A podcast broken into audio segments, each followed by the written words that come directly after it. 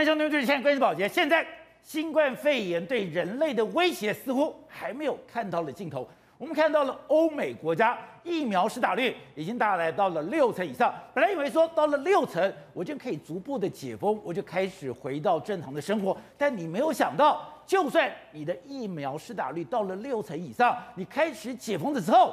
整个全球的疫情又开始上升，又开始大爆发，而这样的一个氛围，这样的一个发展，让全球震荡。我们看到《金融时报》讲，Delta 变种的病毒引起了全球市场，连美国、美国的道琼、美国的标准普尔、美国的纳斯达克，包括台湾的股市，今天全部大跌作收。而台湾为了因应这个病毒，我们当然需要疫苗，但是疫苗很清楚是你很快就要用完了，所以我们的政府强度关山，在十八号通过了。高端的免疫，呃，通过高端的紧急授权。好，问题来了，昨天我们才讲说，高端的专案制造出席的专家二十一个人，在主席不投票的状况下，十八个人同意，一个人补件，一个人不同意。但今天陈时中又改口了，改口是说，在主席不投票的以后，三个人是完全同意，十五个人是有条件同意。哎，你昨天讲说是十八个人同意。今天变成了三个人完全同意，十五个人是有条件同意。那这十五个人有条件的同意，这条件是什么？好，我们今天请到两位，对大方首席的财经专家黄宗松，你好，大家好。好，这是美岛电子报董事长吴子江，大家好。好，第三位是时事评李正浩，大家好。好，第四位是台北市议员徐小新，大家好。好，第五位是台湾国际法学会的副院长林廷辉，大家好。好，第六位是前台大感染科医师林世璧，大家好。这我们刚刚讲到的全球股市大跌，全球股市大跌，你说跟 Delta 肆虐全球，觉得？好像本来挡住了，又开了一个缝，让大家非常的担忧。而台湾现在已经没有办法了，一定要把高端推上阵来应付。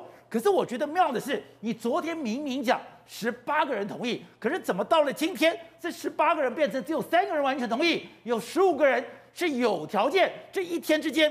到底发生什么事了？而且七月四号跟七月十八号分别是美国战胜病毒的独立日，还有英国的自由日。就这两个日子，现在变成什么？变成他们的血腥日。血腥？为什么？因为现在整个开解封之后，整个美国和英国因为 Delta 病毒的这个入侵之后，确诊人数、死亡人数又开始增加，增加很多吗？对，那哎，宝姐，上个礼拜的时候，美国确诊人数增加了七十八，死亡人数增加了二十五趴，所以导致什么？美国股市在昨天晚上出为什么出现一个重挫？因为大家看到说，Delta 病毒原本让你解封的希望，完全好像要完全破灭。你看道琼跌了二点九趴，然后包括说二点零九趴，S&P 跌了一点五九趴，纳斯达克跌了一趴，出现一个重挫，连带是哦，今天的台股还有昨天的欧股也是全面下跌。告诉你什么？疫情的来临让全球的经济重新拉起这个警报。大家本来以为说，哎，我只要有六成的这个疫苗覆盖率，是我就可以达到群体免疫。对，现在根本不够。是，现在很多国家我都已经达到六成了。是，可是我的只要一开放，对，Delta。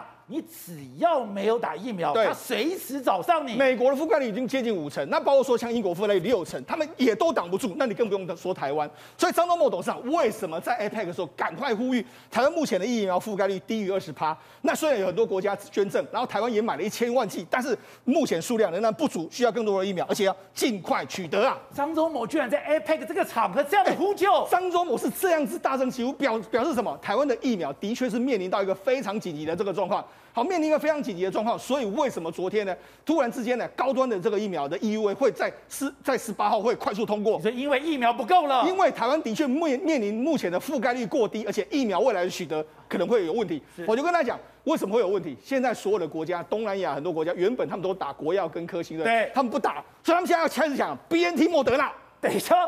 本来中国还占有一定的市占率，是中国还抢定一定的市场。对，现在大家都把中国市场，包括新加坡。对，你现在在新加坡，你打颗星不算数了。对，所以现在越来越多国家在抢 BNT 还有莫德纳，所以。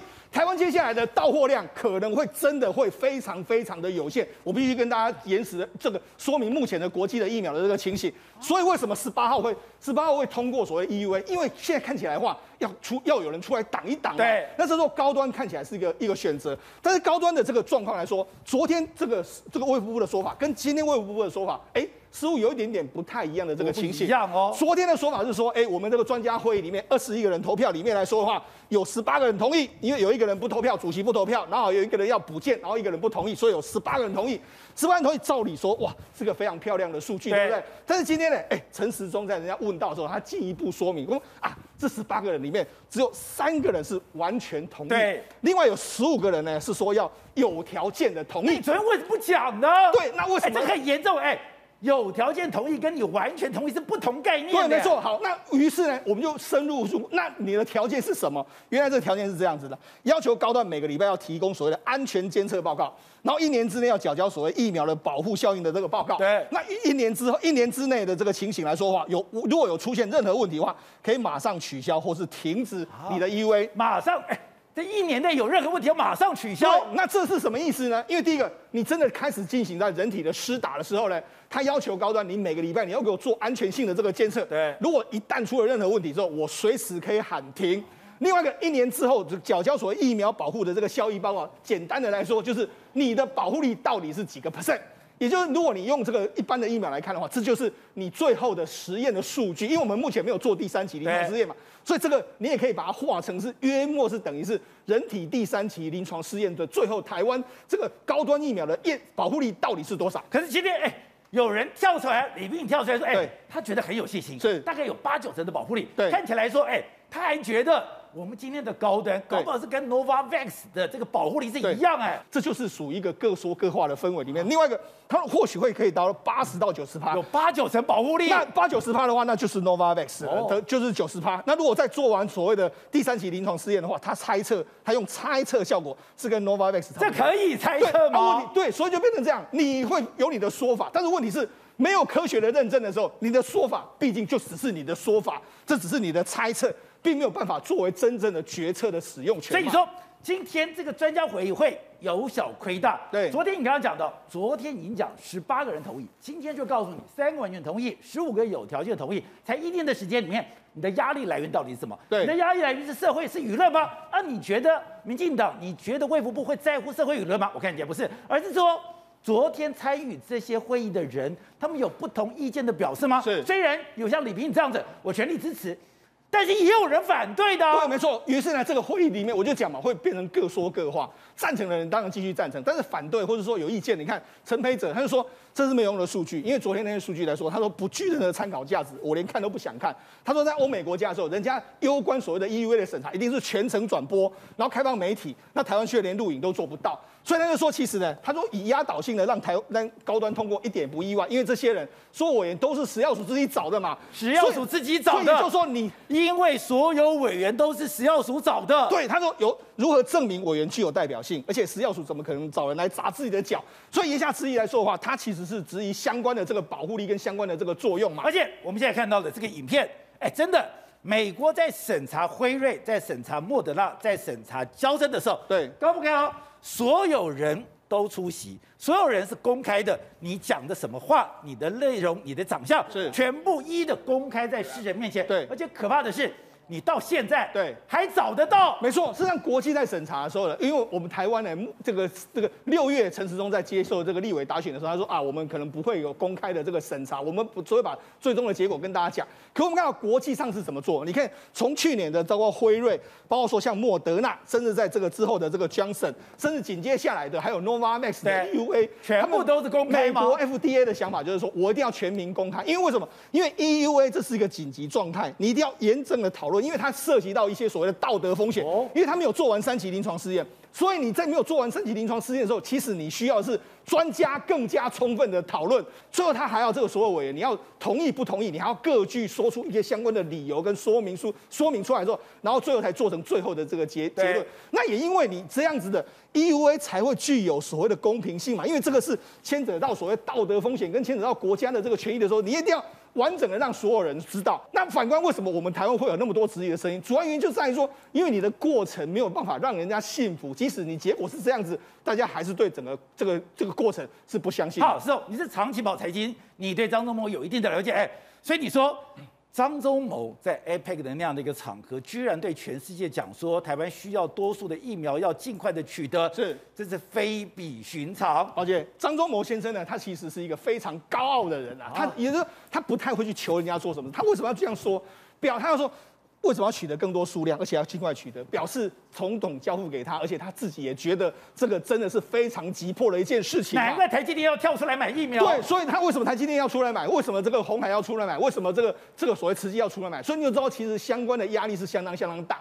好，那为什么压力这么大？你可以啊，从最近很多国家，你都可以知道说，疫苗的覆盖率即使到五六成都还没有，都还不见得有效。像以色列，哎，以色列最早二月已经取消这个社交的交易呃的限制，但是现在呢，他们就说，哎，我们可能部分要开始封锁起来，而且他现在开放给这个免疫力比较差的人要打第三剂，他们都已经开始打第三剂了哦，包括荷兰。荷兰重启之后，没想到最近的这个夜店呢又开始关闭关闭起来，因为感染人数太多，就连这个荷兰的总理吕特就说：“哎，我为我的错误判断，也就是说我解封，我感到非常的抱歉。”荷兰也打很多了。对，那包括说首南南韩的首尔，首尔来说的话，六月已经允许说不不可以，呃，可以不用戴口罩，甚至很多夜店什么都开放了，对不对？就没想到最近又开始又开始宵禁，又半宵禁，就没想到他们首都圈很多人就出来抗议说：“哎，我们要赶快。”不要撤回所谓第四级的这个警戒。你知道，其实南韩也造成了某些部分的这个这个政权的这个一这个甚至数据的这个掉。另外一个，连这个奥运东京奥运呢要状况了之后，你看东京呢，东京呢，呃，日本呢每一天增加三千例，甚至很多日本人还在抗议说，哎，东东京奥运不要办了，他们很也很担心说这会变成一个所谓大型的练鼓场。所以呢，其实即使是疫苗覆盖率那么高，都因为 Delta 病毒非常担心的时候，那台湾呢，我们当然疫苗不够，这是一个非常残忍的一件事。好，所以董事长，全世界这个疫情看起来一波未平，一波又起，感觉上说，如果你的疫苗没有打到八九成的话，哎，你就算是年轻人，你就算抵抗力非常好，你就算是儿童，你都有可能被感染。你就算已经把它压下去，它随时可能死灰复燃，有这么可怕吗？还有就是最妙的是，哎。高端我们昨天通过了，你明明讲说十八个人同意，为什么今天你又改口说三个人完全同意，十五个有条件？你知道这件事情这么敏感，它牵涉到了人民的信任，你怎么会不知道说你昨天讲的跟今天讲的不一样？你会影响到人民的信心。昨天到今天到底发生了什么事情？社会上没有还没有去掀起一个就所谓的一个重大风暴。是，但是我觉得这二十一位委员。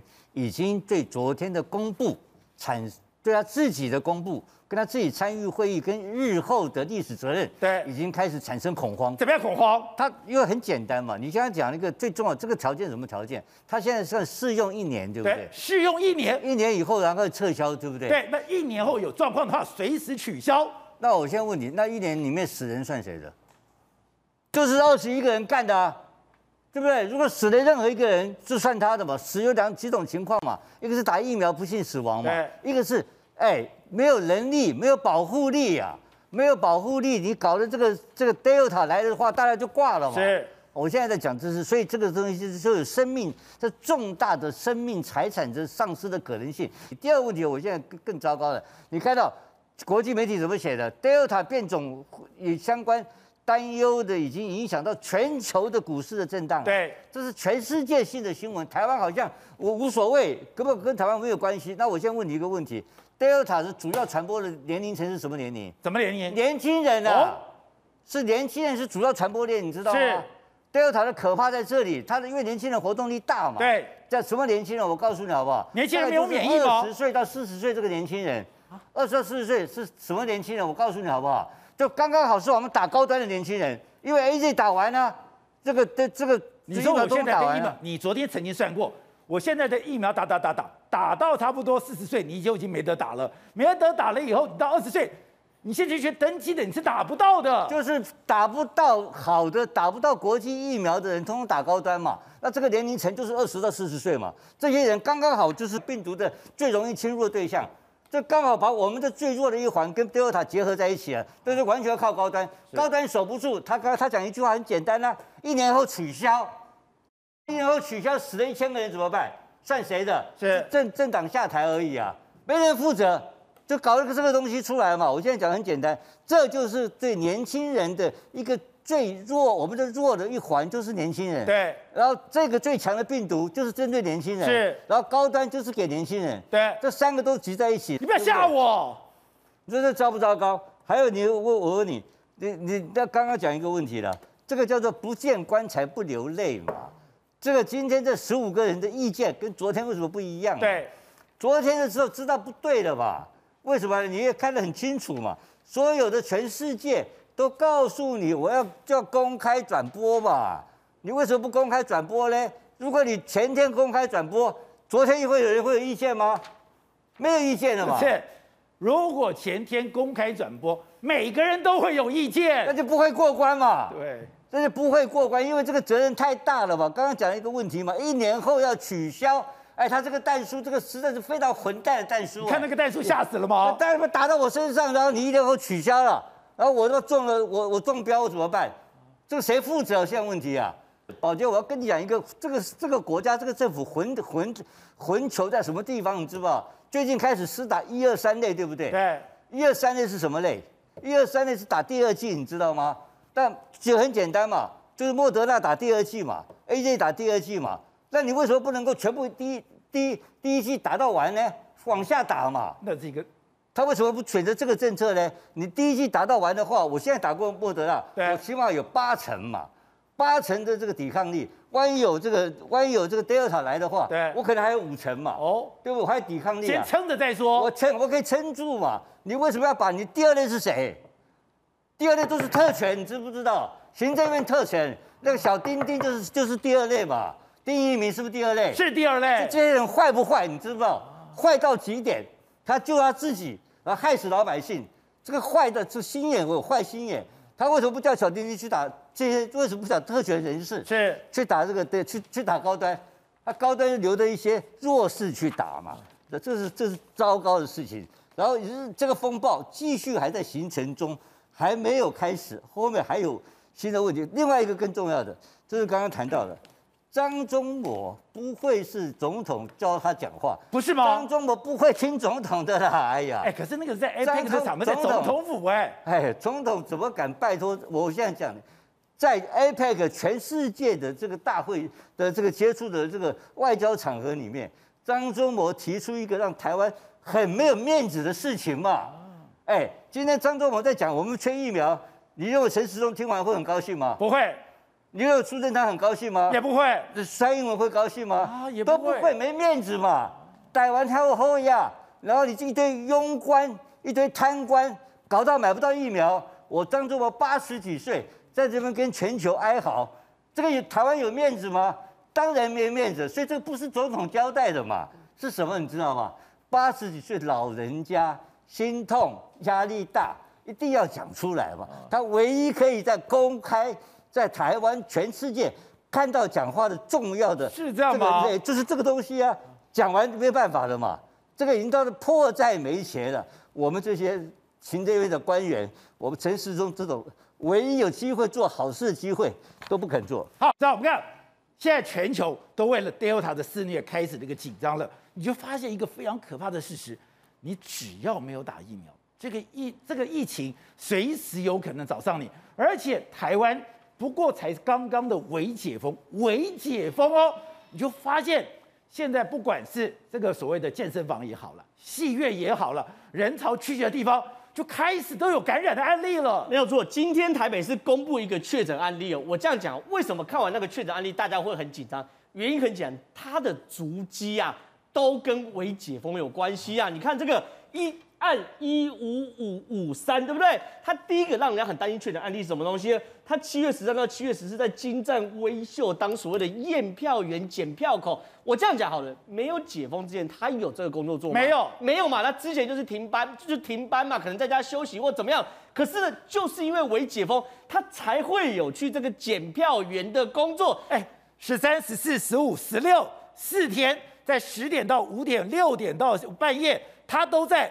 五到六楼一六十厅负责验票的，没有错，这就是他的工作嘛。他之前确实因为封锁他，没有工作，可他复工啊，他复工开始帮大家检票啊。我这个票检完拿给你，请问你有记得消毒吗？不一定哎、这是第一个。第二个来，宝杰跟我们来看，七月十三号他去宁夏夜市，如果柯文哲没有微解封，他会去宁夏夜市消费吗？那个时候在台北是第一个开放夜市，柯文哲去检测呃去逛的，不就是宁夏夜市吗？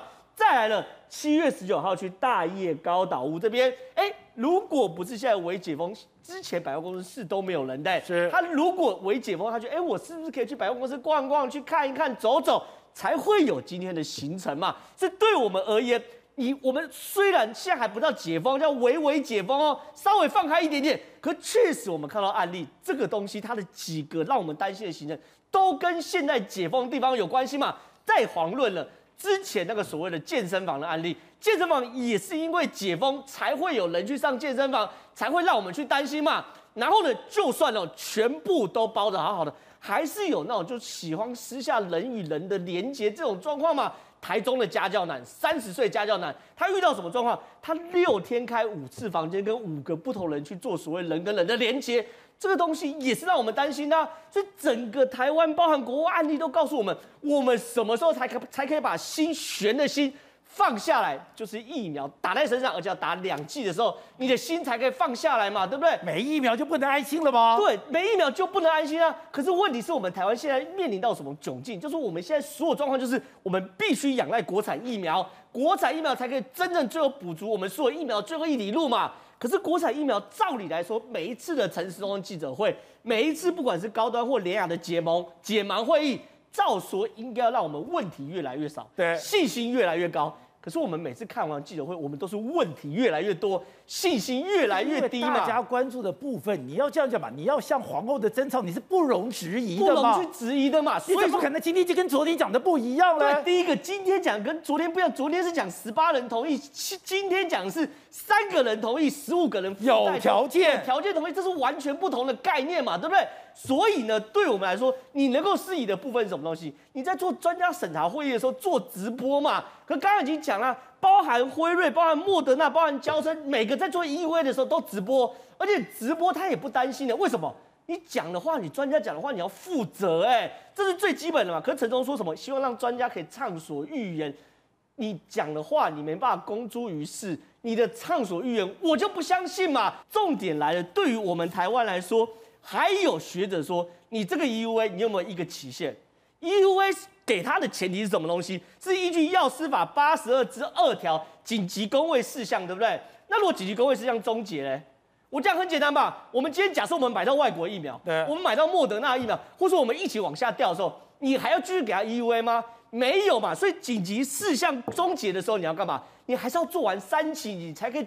开大门走大路嘛，所以这一整套都会让人家觉得说，对，没有错啦。我看起来你是赢 AZ 蛮多的，没有错，你是赢 AZ 三点多倍。可是问题是你到底怎么做什么的，全部都一盘问号的时候，最后结果还是大问号。好，李医师，你是感染科医师，你以前也曾经做过 H1N1 的这样的一个主持的任任务。今天这个不寻常嘛，也就是昨天我已经告诉这个这这个国人。十八个人同意，一个人要等于说这个副哎，你说再追加这些资料要资料，另外一个人是不同意。可是今天这十八个人里面，突然变成是三个人完全同意，有十五个人有条件的，是在过去没有这样子吗？哎，那个张批有跟我们解释过，就是我们这些专家会议啊，多半其实都是用共识决，共识决就是大家大家经过讨论，但各自陈述之后，假如结结果可以接受对方的意见，对。就直接就这样过了，很少投票了哈。那这样子的 EUA 的状况，我不知道怎么样了。国外刚刚提到哈，FDA 是都有投票，而且都是具名的嘛。是那个反对的意见其实都会清楚。我刚才讲，不管是辉瑞了，不管莫德纳，你都有晚上跑起来看。没错，而且其实不只是 EUA 哦，他们假如发生了一个大家很关注的副作用。他们也都是这样开一整天的会哦，就非常非常的透明。因为我我非常记得血栓是发生在 AZ 嘛，对，那是欧洲。可是当交生疫苗才发生不到十例的血栓的时候，他们一样开一整天的会，对，而且还开两次，就隔一周之后，隔十天之后收集更多资料，然后彻底讨论，安大家的心。所以反而因此它是更过度的公开，一定要让你。能够了解这个所有的过程，对，让大家的意见都可以表达。就像宝杰你刚刚说的吼，昨天原来说是十八个人完全赞成，对现在忽然又赞成，就变成说十五个人是有条件。对，对，我觉得你为什么不一开始就直接说清楚？这这又是又让大家又有疑惑了哈。嗯那我今天有注意到哈，有一位记者问说，那到底好，我们同意你不录影啦，然后你你不公开呃人名，好，我觉得你可以公布去掉连接的啊，对，就是专家说了什么话。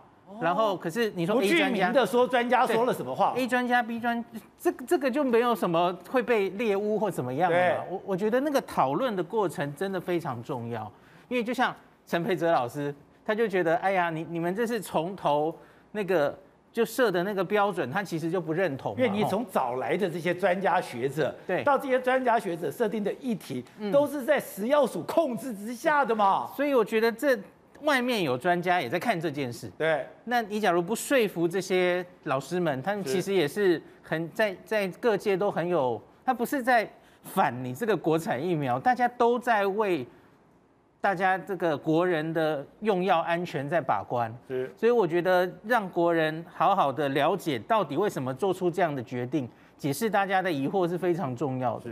好，那另外就是今天高端讲，哎，我到巴拉圭，我到巴拉圭，我要去做三期，搞了半天他找一千个人，一千个人里面，你还是免疫桥接。没错，宝杰你讲到一个重点，人数。哦，这样子的第三期，然后免疫桥接到底应该收多少人？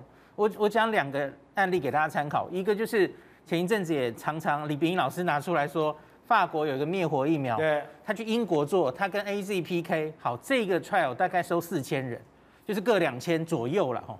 好，那第三共这个哈，他没有公布人数，他只说我们可能会收几千人、数千人哈。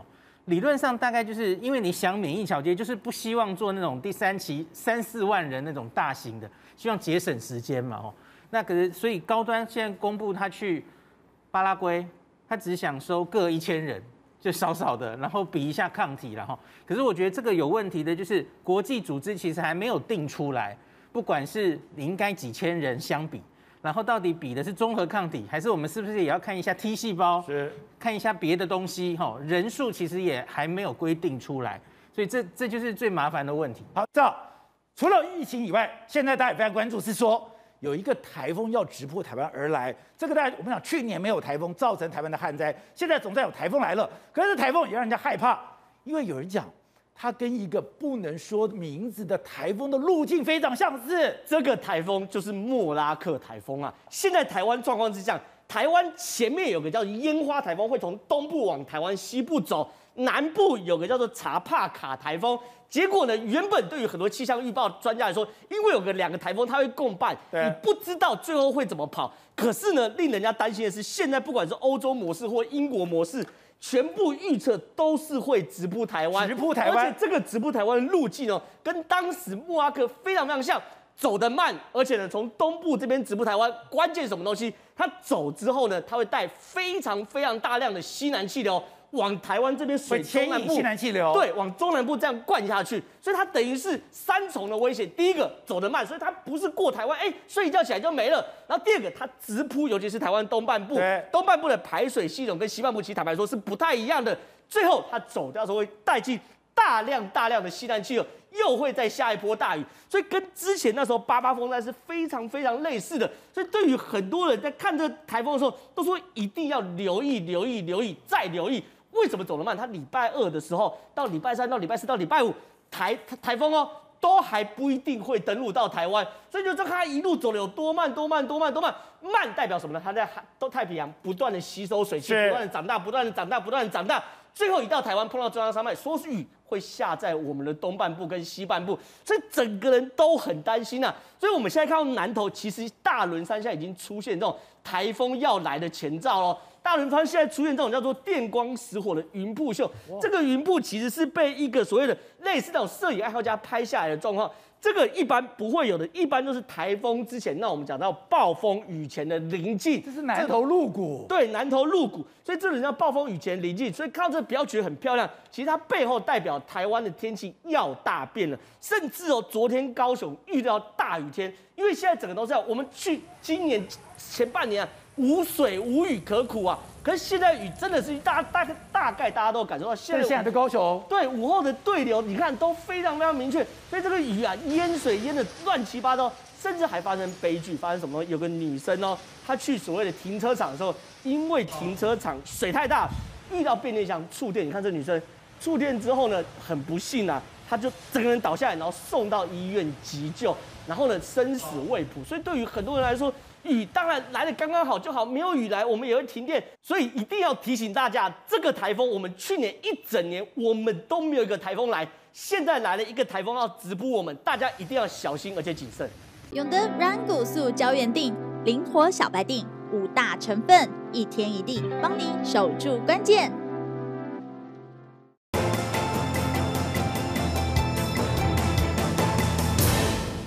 再见。我们看戴资颖去搭经济舱的问题越演越烈了。我们看现在印尼很多的报纸，很多羽球大国的报纸全部都报道，因为戴资颖对这些人来这些国家来讲都是要重要关注的一个人。可大家想说，这中间到底说什么事情？搞到体育署署长要下台，搞到我们的总统、副总统、行政院长全部都在辞职，这些在整个过程里面。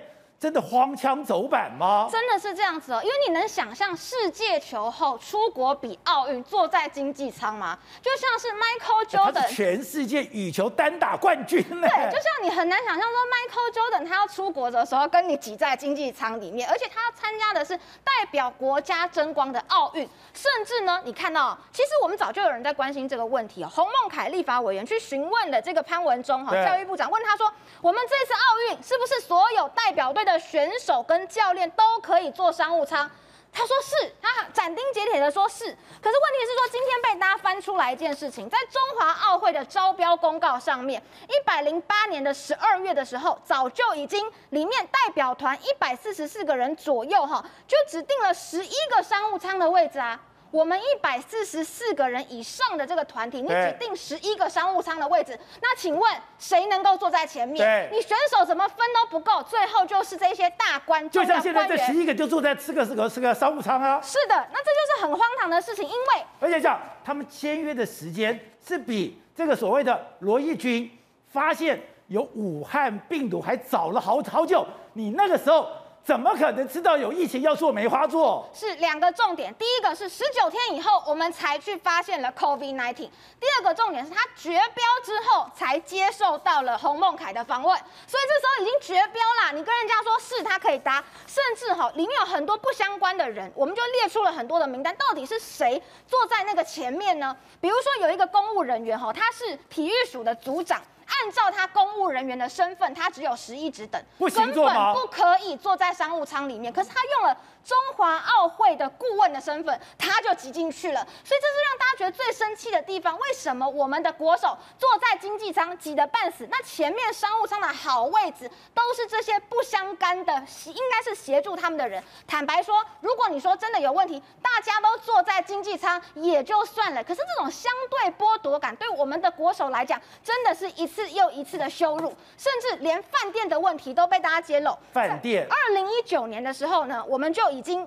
订好这些饭店了。二零一九年就订好了。所以戴资颖要租这个三星级的饭店。这二零一九年就决定了。是的，当然有谈到说这是因为距离近哈，这完全可以理解。可是你看到当时体育署写出来的新闻是怎么样？他说呢，我们很努力的替选手抢饭店。这个呢，日本的饭店很贵哦，所以每一个晚上的价钱在新台币，注意是新台币六千到两万元之间。哦、问题是说他住的旅馆，我们在网络上面查，我这还查贵了哈，两千多块钱而已啊。讲六千到两万吗？对，所以你在新闻上面，你跟大家。宣传说每个人晚上六千到两万，最后你给选手住的，其实每一个晚上只要两千。好，那谁住在六千块的？一样，又是那些重要的一些大官，他们那六千到两万是给大官的，是他们住在新宿，他们做的不错。那个旅馆，坦白说，它是一个家庭式的。我有朋友去新宿的时候还住过那个地方，一模一样的。但是我们的选手却住在一个让很多网友都说，我去日本也不会住在那个地方的这样子的一个旅馆。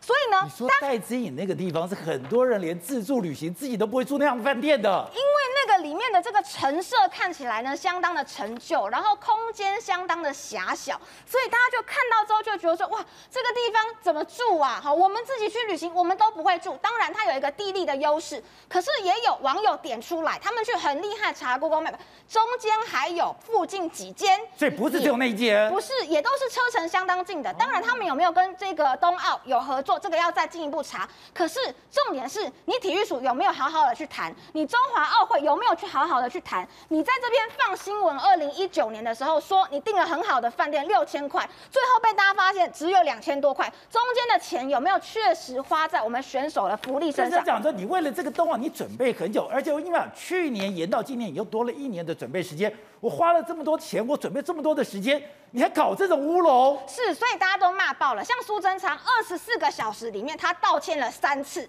很多人骂他说：“苏贞昌，你现在讲说，我跟蔡总统，我们都不会去看班机的座位表。可是你以前去考察的时候，你看到那个停车场，你去问人家说停车场有几格，回答不出来你就骂他。最近哦，最近的事情，他去考察，问人家说你这边种的树木是哪一种类型的树木，人家说不出来。他还哈哈，你没有想到我会问你这个吗？就你做事这么细节的人，你竟然告诉我们说，我们怎么会去看那个班机的座位？不是你就是一天到晚骂我，所以我不敢去问班机了啊！对，我要学的雍容大度啊！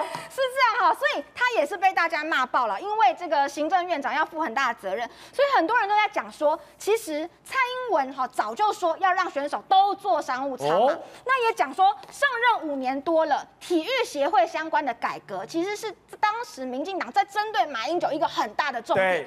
那经过五年多了，他们讲体协，体协是邪恶的邪，是邪恶的这个邪。五年多了，前瞻预算，你四年前也说要花百亿的预算下去了。你说调协就百亿了，是因为他们要宣誓要改革体育的这个决心。那为什么到今天还要让网友来帮我们的戴资颖升星等？因为他在 Google 那间旅馆只有三点四颗星，所以网友自己手动去按说这间旅馆很棒，你知道吗？到目前人家到四颗星，他还是住很烂的旅馆呢。对，这是一个面子问题。目前为止哈，已经把这个。三点四，网友说正回归到快要五颗星了。好，李子，大家我们这一段时间都知道你是前台大感染科医师，可是你不知道说你为了去日本旅游放弃了台大感染科医师，而且很多人后来对你非常熟悉，其实是你们对日本人，因为我就一个朋友特别介绍你，我看了你的部落格，我才知道对日本最熟悉的是你。你那个每一个饭店，每一个出口，我要在新宿，我要在哪一个这个这个捷运站的出口，我要在哪个饭店？你是介绍的详详细细，所以要问戴资颖今天住的这个饭店到底在哪里？他住的饭店里面真的合适吗？真的让他委屈了吗？我觉得今天这个地方其实这不是一个旅游的人会去的地方，不是旅游会去。对对，他在西西郊，东京的整个西郊，接近多摩那里哈。那因为这是武藏野这个体育场，这个是他的比赛场馆，羽毛球。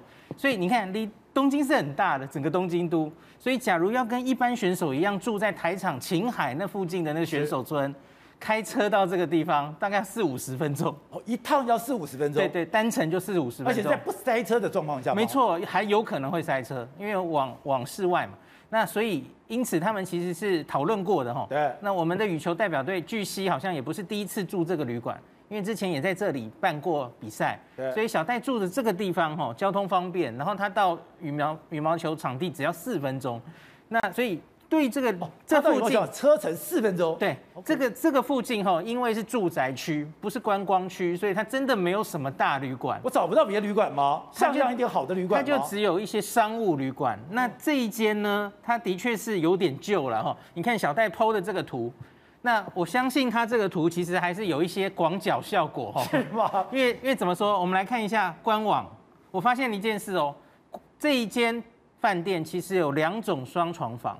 大家看，这是第一间。对。哎，你看起来很小哈。这一间比较大，对吧？哦，对。好，这个是十七平米，这个是十三平米。小戴住的是哪一间？我相信是十三平米这一间，因为你看那个窗户的比例，然后 没有桌子，床的位置，然后那个灯，好，它应该其实是这一间。那我常常跟我的网友说，哈，在东京，大家知道有一些旅馆很小，然后十五平米以下，我觉得十五是一个门槛。十五以下后，你不管是一个人住或两个人住，其实都会蛮局促的。那它是十三，它是十三，而且我不知道它是几个人入住。但这种旅馆的问题就是，你可能连大行李拿进去，你根本就 连行李都打不开。对的，我很少看到你最近对民进党这么火大，要讲，你特别把这个。体育署署长都骂下台了啊、呃！因为不是这个问题啊。如果今天这件事情啊没有人下台的话，我都直接呼吁以后都不要再支持民进党。连你都这么说？因为很简单，二零一六年的七月二十一号，为什么特别讲这一天呢？这一天非常的重要，这一天就是我们这个奥运代表团呢，那么准备要到里约那个奥运去参加的时候，我们的蔡英文总统啊，直接到了这个国家训练中心，那么去授旗嘛，颁发二十万的加菜金。那么当时呢，因为这个是有史以来飞得最远，然后距离也最远的，呃，要飞得最久、距离最远的一次嘛，所以当时也是现在的中华奥会主席林鸿道呢，他捐出一千万，让这个所有的教练跟这个选手坐商务舱嘛。哦，就因为这样，就因为这样，所以蔡英文总统才会当场说，当场说，从现在开始，所有的选手跟教练出国参加国际赛事。都将以搭乘商务舱为原则，就是这样这样来的。二零一六年的七月二十一号，是我今天生气的原因在什么地方？我今天生气的原因不是在商务舱或者是经济舱，商务舱、经济舱，哎，我嘛我一年也去了三四次日本啊。事实上，从松山机场飞到羽田也不过三个小时啊。对，重点不在这三个小时，重点不在于那么啊戴戴戴志颖他自己本身呢做的不是这个等于说啊商务舱，不是的，不然呢？重点在你连总统所讲的承诺你都敢推翻，你知道吗？你连总统所讲的承诺你都敢推翻，不是只有体育所而已，中华奥会更可恶，你知道吗？这些单位都非常的可恶，所以一定要有人下台负责。我跟你讲，等到回来的时候，奥运结束回来了，我们台湾应该要进行一个。跟年改一样，跟年金改革一样的体育改革，你知道吗？不能让一百亿每一年丢了一百亿丢在水里面。你说一年丢多少钱？我请问你，一百多亿，一年丢一百多亿。蔡英文在这个这个二零一六年，蔡英文总统在二零一六年的七月二十一号当场宣布，每一年的体育预算加百分之十，多三百位的这个专任那个教练嘛，他很投入教育，很投入这个呃所谓的体育活动。可问题是，不能让这些辛辛苦苦的这个钱呢丢在水里面。为什么这样讲？你要知道。那个东西都不是借口，他们不是包机吗？对，你知道为什么要包机？因为日本希望日本的奥会主运主办单位呢，希望能够用包机的方式，不要个别来，哦，这样子我在防疫上面才能够对团进团出嘛，这 OK 的。可是问题是，我请问你，刚刚巧芯有讲嘛？我请问你，谁做商务舱？三十六个做商务舱，他做商务舱的人呐、啊，如果你今天哦，包括队医哦，那个队医我都赞成，你知道吗？因为他的身份非常的特殊啊，他非常的重要。给他好一点的待遇，OK 的。会长、副会长还情有可原，勉为其难、啊。国际奥会的会长、副会长，我请问你嘛，两个顾问，两个顾问挂国家训练中心的什么执行长啊，什么挖挖哥啊，你们凭什么做？啊，两个顾问凭什么做？而且只有十一职的体育署的副署长凭什么做？我问你凭什么做嘛？今天连最重要的世界球后国家金牌都没有办法做，你凭什么做？然后呢，理由我没办法接受，为什么呢？因为很简单，你的理由是说，哎呀，为了防疫。所以呢，让他们这些选手呢去做啊这个经济舱，然后呢，除了梅花洲之外，前面后面没有人嘛，为了防疫嘛，以免到时候互相传染。那我问你，坐商务舱的这三十六个人，他们会不会传染？会，会不会传染？他们是工作人员，他们是官员，他们是教练、总教练，他们是医护人员，他们如果传染的，他们每天都跟我们那个混在一起啊，难道不会影响到选手吗？我跟你讲，他们现在在挥挥那个什么那个饭店那个事情嘛。三个饭店加起来几十个房间，总共要花九百万。我的天呐，我一年一百多亿都在花了。对哈，四年四百多亿都在花了。我在乎你这个九百多万，你如果能够拿三四个金牌回来，九千万我也花，你知道吗？我再问你，你知不知道他们是怎么去松山机场搭飞机的？你知道这些选手、教练、相关人员，他们平常在什么地方？左营国家那么训练中心。对，左营在高雄吧？在高雄。为什么这个班机包机为什么不是在高雄？为什么不是高雄直接飞羽羽田机场？对，他们的借口是说啊，因为松山跟羽田呢有班机。我请问你，它是固定航班吗？它是包机耶，它包机就可以了。我也常常参加包机，然后呢，从桃园还是从松山直飞哪里？临时包机，然后直飞北海道，不是新千岁机场，到旭川机场比较小的这些机场嘛。我问你嘛，包机可以选机场。我问你，他说啊，因为那个什么程序的问题啊，所以高雄飞飞这个什么羽田有问题。我问你，台湾跟日本的关系什么时候比现在更好？他们都劝我们三次用三次临时包机的方式，把三百三十四万枚的 A G 都运来了嘛？你只要讲一下就好了，交通部跟他回起来就好了嘛。所以那个都是借口。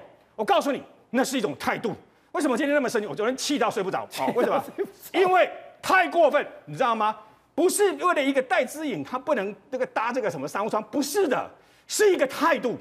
从政府机关的体育署署长开始，下面到中华奥会，所以说官还是老大。我告诉你，官跟民都一样，官跟民都一样。所以这次这次不管你是中华奥会也好，还是各单项协会也好，还有包括体育署也好，这次等到我们的奥运回来了以后，一定要进行一个像年金改革一样的体育改革，把他们全部改革掉，否则你一年花一百多亿有什么用啊？对，你刚刚讲说今天来这个松山市配合这些大官的方便吗？没有错，我问你嘛，我问你一件事嘛，所有的训练的那个他们长期都在这个左营国家训练中心嘛，是不是都在高雄？对。那照理来讲，你这么多人都在高雄，你应该就高雄直接飞就好了嘛？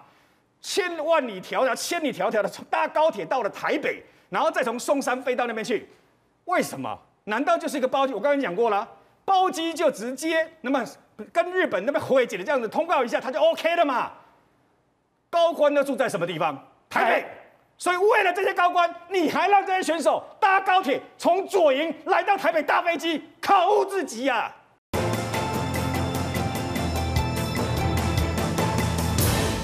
对，我们刚才讲。现在有这个烟花台风可能会侵袭台湾，可是没有想到造成另外作用。本来中国在东海这个地方要进行军事演习，要来下台湾，现在不敢演习了。另外就是最近不是很多的美国军机来吗？透露一个消息，这些军机不染从菲律宾，不管从冲绳过来，他们都在测。如果真的发生事情的话，我飞机起飞到这个地方，我的路径、我的时间，他们要精密计算。对，这个第一个就是说，解放军在七月十五号，这个当 Okinawa 的行政专机，美国的行政专机到台湾来之后，他就 keep up 嘛，隔天马上宣布说，我们要在这个浙江外海进行军事演习。结果没想到来一个台风，这个来一台风之后呢，就马上在十八号的时候取消这场演习啊、哦。所以你看到解放军是怕台风的哦。解放军怕台风。对，解放军怕台风，所以连连老天爷都不愿意从解放军的愿哈。那那当然说话说回来啊，就是说我们看到美国现在陆陆续续不断的用行政专机也好，或是用西幺三洞也好，他从 Okinawa 从菲律宾的马尼拉，甚至于说我还猜想接下来有可能从关岛或者从各个地地地方，就是说附近台湾附近有美国军地的地方呢，陆陆续续就会有美军过来台湾的原因，主要是因为在测试所谓的驰援台湾的一个时间点了。因为我们知道说，如果今天解放军攻台的话，那当然台湾能守多久是一回事。但是美军能够从哪个地方过来，最快的速度过来，而且能够马上有这个大量的这个美军来做驰援动作，或者是说其他的机具赶快放过来。这样的一个做法来讲的话，平常都要做演练的，是不是说随时战争的时候才要去做的事情？所以才会是西幺三洞过来。所以西幺三洞怎么会是送外交包裹的？C 幺三洞是在海马式火箭弹。对，没有错，C 幺三洞是在海马式光光管火线的。所以就是说，它还有那个行政专机，你看到是特种部队的，是在人的。特种部队的。所以接下来他会用各种样的、各式各样的一个运输机的方式呢，从各个在台湾周边的这个附近的美军基地呢起飞之后来测算。第一个时间，还有测算所谓的它的容量到底有多大，然后这个机场能够负荷有多少那个军事能量，能够送到台湾来。对，那这时候台湾在哪个机场能够用，在哪个机场能够降落，有没有备用机场，还有所谓的备援的一个概念了。所以我们看到，就是说美国它在测试一个事情，就是说驰援台湾的一个做法。那这个东西来讲的话，是在面对解放军不断的一个动作之下，美国。释出的一个最明确的一个讯息了，而且美美国他最讨厌就是纸上谈兵，因为纸上谈兵的话，你就会像白起这样子，在这个赵国来讲就死了那么多人，所以所以你看到就是说美国他做事情他非常非常精密。那今天我要认为我要讲的就是说他在整个日本的不同的基地当中。它有不同的战机，上一次去年就测试一个东西，就是它的空中加油机，它怎么去驰援这个日本的 F 十六？同样的道理，它也可以驰援台湾的 F 十六，怎么做空中加油的动作？所以不管怎么样来讲的话，美国这一次的这个所谓的各个运输机到台湾来，它是一个不寻常的一个做法。那它主要的目的就在测试美国驰援台湾到底的时间有多少。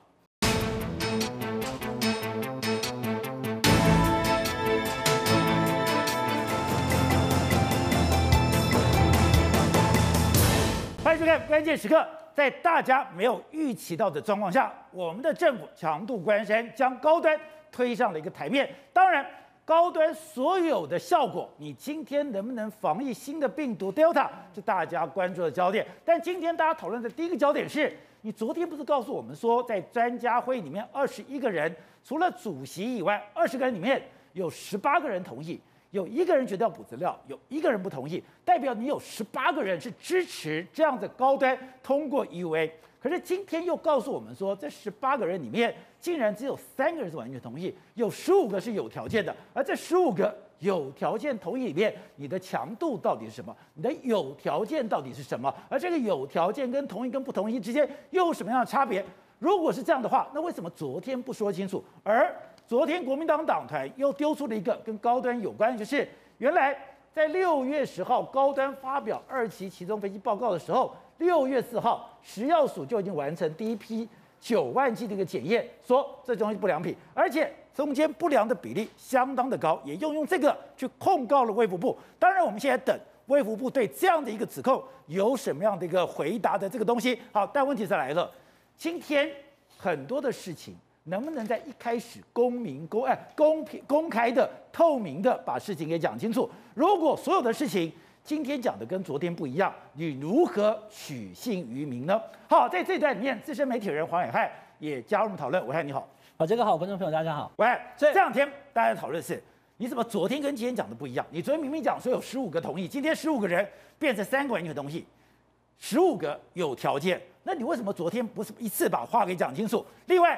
国民党指控的这个高端疫苗的事件表，事件表里面最被质疑的是，你不但提前生产，你不但提前量产，量产当然你是赌一把，可是食药署你是用什么标准去进行检验呢？宝强哥有一个东西是不能开玩笑的。打进身体的东西是不能开玩笑的。你今天不能讲说先求不求伤身体，再求疗效。那问题是我遇到病毒的时候我怎么办啊？对，现在高端很可能八月就要打了，现在已经七月底了，你不能告诉我我摆嗨就好了。所以你要跟大家讲高端的过程是不是值得起大家检验嘛？所以重点来了，如果这张图我再强调一次，食药署可能会对这张图的进行回应，这是网络上现在目前流传，而国民党团已经拿出来开记者会的东西，如果这个。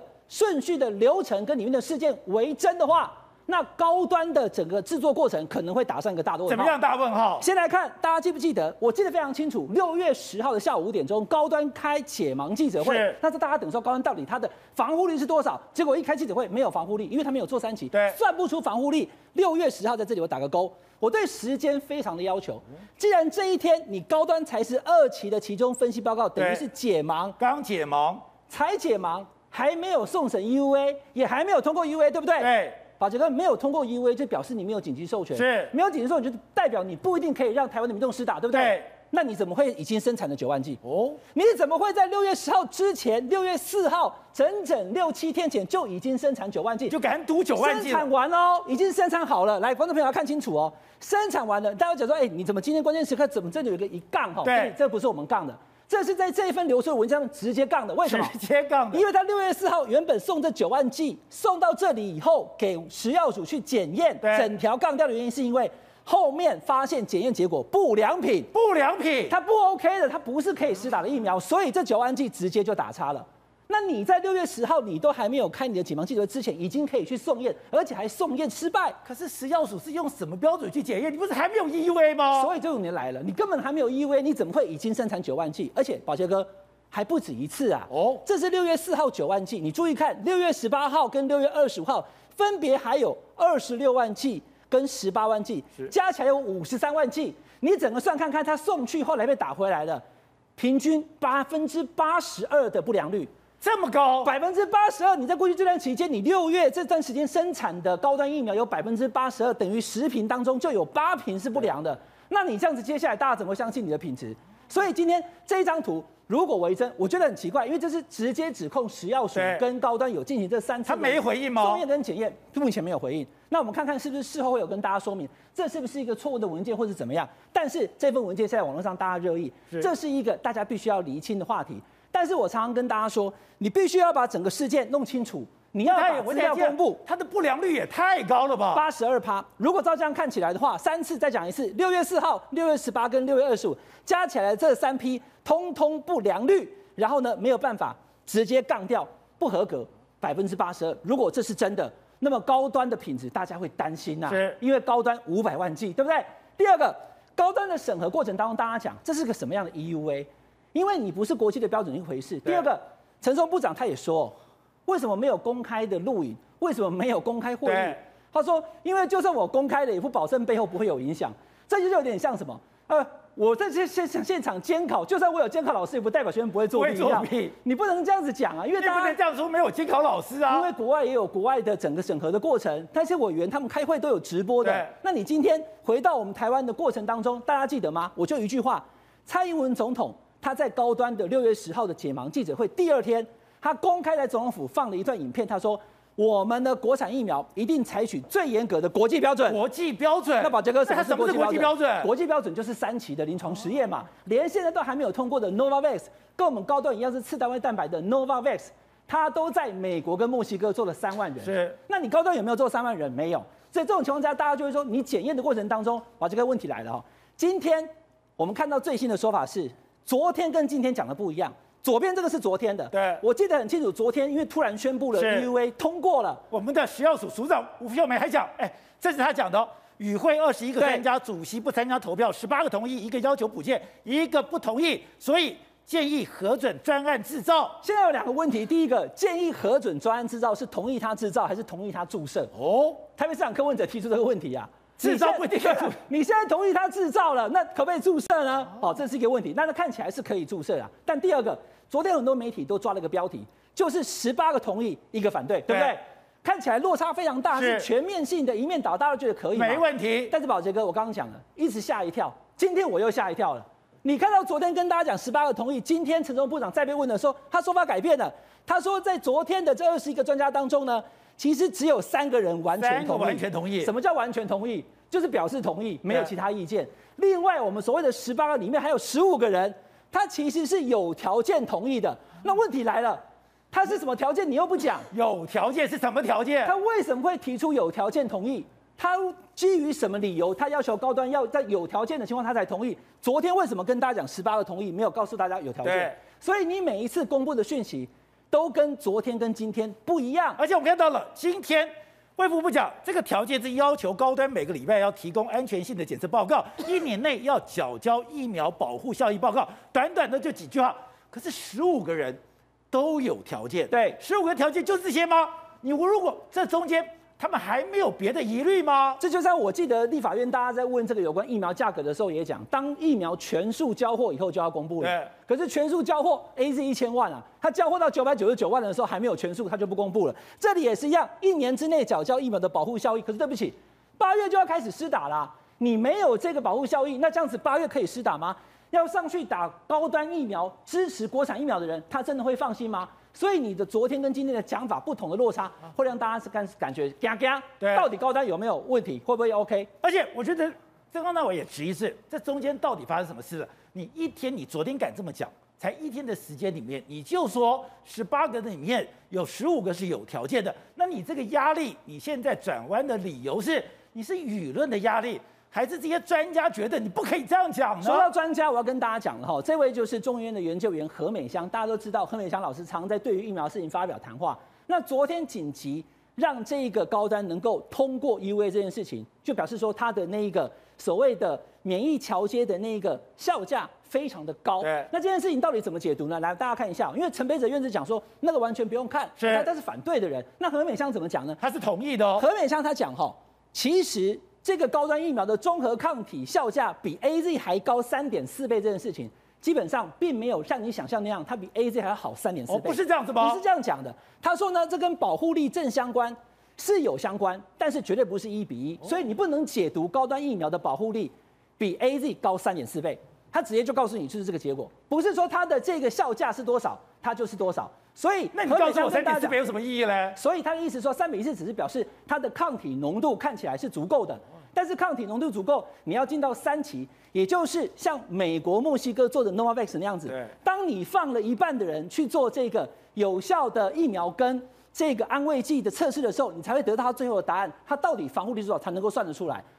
所以现在大家就要讲，也讲了。好，那你就在讲，那我现在要到巴拉圭，我要去做三期啦。对，宝杰哥问的就是我现在要跟大家讲的，所以大家都讲了，高端应该做三期。我刚才跟大家说，高端其实他在七月六号的时候就已经宣布他要去巴拉圭做第三期的临床试验。当时我还去看了他的新闻稿，就看完以后发现说，很多观众朋友都不知道，我们今天在关键时刻跟大家讲，高端打算要到巴拉圭去做三期的临床实验，可是他做的三期跟你想象中的 AZ、BNT。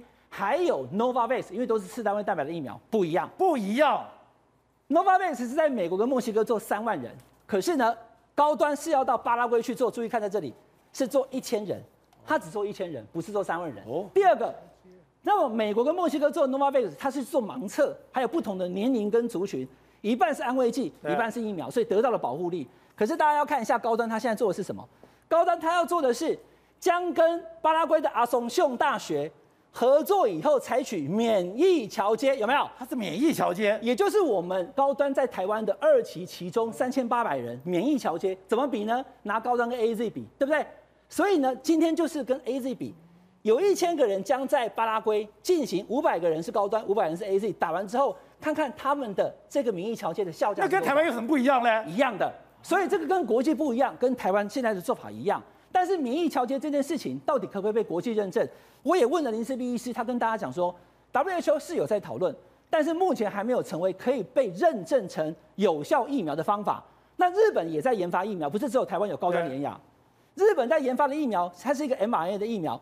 他现在所使用的呢，是叫非劣性测试，也就是你就直接给他打了。对，你现在没有办法到第三期医疗伦理的关系，你没有办法去做盲测了。可是你直接让他打，打完之后看看多少人会染病，多少人没有染病，哦、就可以算出人数了。那这个算不是算抗体？对，它基本上不是。要打完以后你有多少的，等于说你染病的比例是多少？所以以往是每年的这一些流感疫苗，因为它已经做得非常成熟了，所以才会使用免疫调节这样的技术。但是新研发的疫苗没有人用免疫桥接，目前还没有用免疫桥接拿到 WHO 的认证。所以日本是用非劣性测试，我们的高端是用免疫桥接，而且呢到巴拉圭去，大家再看一次，是做一千个人，而且是免疫桥接。最后做了这个结果会是怎么样？其实我本来以为至少把这个结果做出来再通过 EUA，没想到昨天已经宣布通过。但我还不懂事。你到底发生什么事情？你有多大的压力？你要甘冒天下之大不讳。而且我们的总统也讲了，我们要用国际的标准。其实是这个样子，哎，你硬要上场就是硬要上场，硬要干就是个真要给 EUA 就是 EUA。你不担心说大家的质疑吗？所以今天重点就来了哈，现在变成是矛与盾的对决。其实很多人对于国产疫苗是非常期待的，我相信很多人就是说我们要支持国产疫苗。但是国产疫苗，我从刚刚讲到这里。其实有很多的流程当中，它并不严谨，包含了这个新闻稿现在都已经改了，有没有？昨天所发的新闻稿是十八个人同意，对，今天改了新闻稿之后，十五个人有条件通过。你到底是什么样的压力？到底是谁？你到底为什么突然一天改这么大的改变？我觉得我现在更怕的是明天还要再改。如果明天再改，这十五个人当中还有人是怎么样怎么样的条件还不同的情况之下，那大家对于这个高端的整个审核过程就会产生极高的不信任感。好，是哦，刚才讲的是我们的政府到底有什么样的压力？你非要甘冒天下之大不讳？哎。你总统都说我要用国际标准，而且大家很多科学家、很多的专家都讲，你要有世界的标准，你不能台湾自己定一个标准。如果你台湾自己定一个标准，啊，你跟中国、你跟俄罗斯有什么不一样？他还是非干不可，非干不可，你就把我们算了。这两天我们也特别谈到了，因为你没有选择了，因为台湾的疫苗要用光了，疫苗用光了，没有高端的话。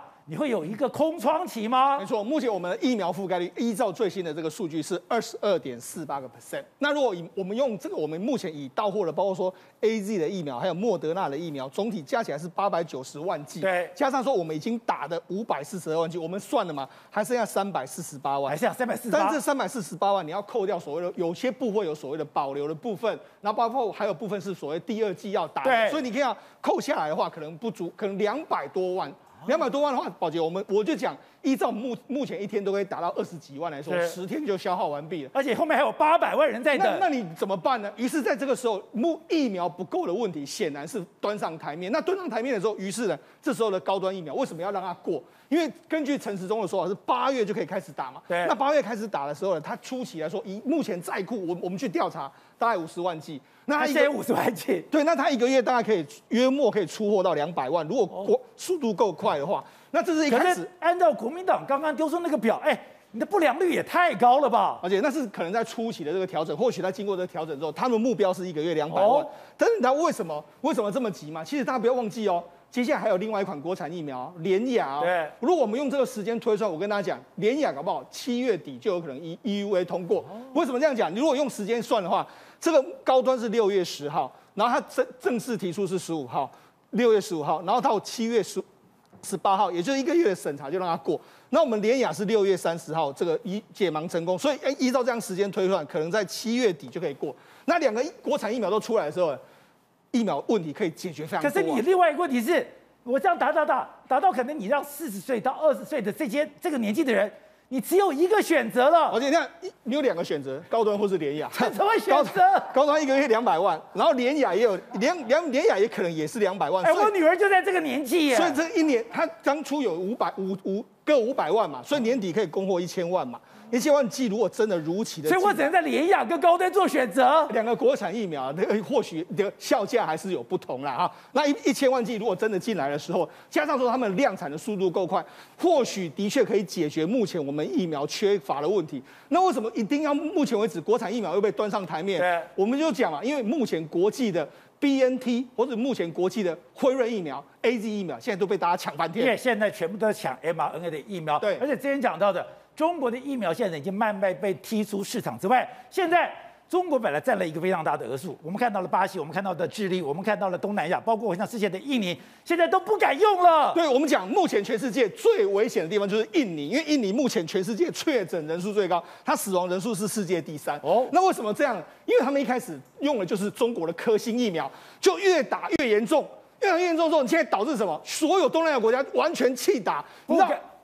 科兴的这个额度要从别的地方补进来。对，你知道原本的马来西亚，我他进了一千六百万剂，一千六百万剂之后，只有八百万剂已经打完，八百万剂打完之后，他就说，哎、我们现在呢，把这个第。供给第二季，你打过一季的第二季打一打之后，我们再也不打了。很多国家都是再也不不进了，不敢再碰科兴，不敢碰科兴疫苗，就是打完就没了。新加坡不承认科兴的效果，打完打完的猪猪都是爽啊。然后如果你们愿意打的话，可以再打别的疫苗。所以现在全部都回来抢什么？回来抢 BNT，回来抢回回来抢这个莫德纳，回来抢 A G 疫苗。所以为什么泰国前一阵子有说，哎、欸，我们可能不能够出货？主要原因就是因为他们现在真的也完全处在一个他们也想要 A G 疫苗的这个情形，也就是。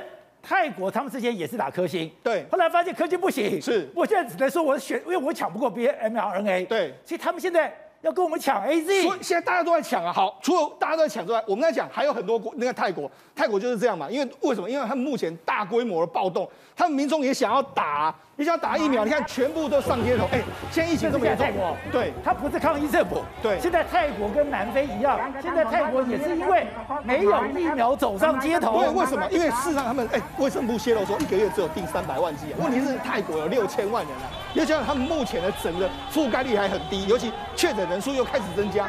专门要求什么？哎、欸，你总理，你给我下台！所以为什么会传出说他们要管制 AZ？因为他们的确也面临到来自国内的政治压力啊，他要要求你赶快打这个疫苗的这个情形啊。所以这么火大，非常火大。你看他们的要求说必须无条件离职啊，然后包括说引入 mRNA 疫苗。你看这是一个上台的这个他们他们的抗议的这个标语啊。是引进 mRNA 疫苗，你觉得政府该怎么办？他当然赶快引进 mRNA 疫苗啊。泰国要求你要削减军队跟。皇室的预算，这些钱你要拿来买疫苗，所以你就知道，其实泰国的政治压力那么大之后，哎，当然大家都在抢。好，除了这个在抢之外，日本也是一样。我刚才讲日本，日本最近他们要开放，因为我们为什么？因为事实上，Delta 病毒可能对年轻人，因为年轻人活动力比较强，所以他们可能会感染非常严重。日本政府原本是他们莫德纳是十八岁，他们现在。往往下延伸，开放到十二岁，也就是说十二岁以上的人全部都可以打疫苗，所以也都可以打疫苗。为什么他要打这个疫苗？年龄越来越下降。对，因为为什么？因为其实莫德纳他有这个做过十八岁以上，但是他现在在做人体实验，十二岁，十二到十八岁。那十二到十八岁，现在莫德纳他七月大概可以通过美国的这个审审查。那这个它的效用是多少？你知道百分之百哦。所以也就是说，美日本因为看到你的临床试验这样的结果之后，而且他已经提出要求，所以七月应该是可以获下降到十二岁。所以为什么全球也要开始抢莫德纳？因为 BNT 是可以达到打到年轻人，莫德纳也可以打到年轻人，也可以打到十二岁，对，也可以打到十二岁。所以现在整个日本也开始要抢莫德纳的这个疫苗。那除了莫德纳之外，法国也是一样，欧洲国家，欧洲现在怎么办？他们因为现在已，他们虽然覆盖率已经到了五成，但是他们发现到一个情形，就是覆盖率到了五成之后就上不去哦，因为大家年轻人不肯打，很多人不肯打。于是呢，马克龙就说了一件事，他说：“哎。”八月开始，如果你没有打过两剂的，不能够进入餐厅、酒吧、购物中心，还有不能够搭长城的火车还有飞机。就他马上这样一讲之后，马上催票。你看，这是这个法国的预预约数，你看马上在这两天就冲起来。我要去酒吧喝酒，所以他们就看赶快开始去打。那你知道，哎，打了之后呢？你知道，你看他们酒吧里面都要这样，他们有一个所谓的扫扫描的这个健健康证。等一下。我一进酒吧，我的门口有一个这样子，你没有扫 QR code，你就不能进来。没错，你有一个健康码，健康码之后，哎，如果你扫过，哎，真的确定你打完两剂之后，好，我可以放行让你进去。所以呢，他们就用这样的方式在催。那这样催催催催到这么多的时候，你看他们是不是又开始要跟到国际？如果打了这个，也要抢疫苗，又要开始抢疫苗。所以那现在全国际端都在抢疫苗的时候，所以为什么我们会那么紧张？因为我们可能预判到说，接下来的疫苗可能来的速度真的会比较慢的时候，那怎么办呢？这时候。高端跟联雅或许是变成这个短期之内台湾我们的选。那另外就是，这个对全世界的经济已经造成非常大的一个冲击了。当然了，你看，因为原本的这个七月四号美国的这个解封，跟七月十八号发这个英国的解封，看起来的话是两个都完全失败。因为包括说像美国的这个加州，它其实疫苗覆盖率已经五十趴了。对。可它这几天也宣布说，哎，你这个洛杉矶或者是旧金山，你进到室内的话，你就给我。戴上这个口罩，那因为这样关系，你看全部的这个，包括欧洲的伦敦、法兰克福、法法国股市全部大跌，然后包括说这几天的美国股市，甚至是今天的台股也跌了两百多点。所以呢，其实国际上这种所谓的，因为疫苗覆盖率没有到达，人家就说对付 Delta 病毒，你疫苗覆盖率至少要八成以上。八成，目前没有一个国家达到这样的状况，所以你就知道，其实 Delta 病毒对全球的经济的这个压力，其实还没有结束。好，所以董事长。你没有想到这一场新冠肺炎的战争这么样的一个艰难。今天英国、今天美国的覆盖率都到了六成左右，我还是不能抵挡了 Delta。而且对台湾来讲这么艰辛是，哎，我要抢疫苗，全世界也在抢疫苗，而且现在抢疫苗比一开始更加疯狂了。台湾的政府坚定决心不抢疫苗，不抢疫苗很简单嘛。现在给你搞个高端，搞个国产疫苗出来，他还会再抢疫苗吗？不会吗？他不会抢了嘛。他已经有个办法去去敷衍老百姓了，你知道吧？我先解读一下。挡得住一 Delta 吗？你看这个恶搞到什么程度？我现在刚刚刚刚伟汉讲那个图啊，六月份他交了三批货高端啊，你知道吗？他在五月三十号啊就跟他签约了，你知不知道？签了五百万剂啊，对，各五百万剂。六月份交了三批货，总共五十五万剂，你知道吧？一剂大概八百多块钱台币嘛，对不对？对。然后总共是四亿四千万。他要去抢钱，你知道吗？这个公司没有钱啊，他去弄点钱回来，结果八成的失败率，八成品管不能过关。我老天，不吓死人了啊！你现在就八，所以就觉得奇怪啊，你 EUA 没有过，你怎么跑去交货干嘛呢？哎，你我有合约嘛？是，你跟我合约，我要不要交货给你？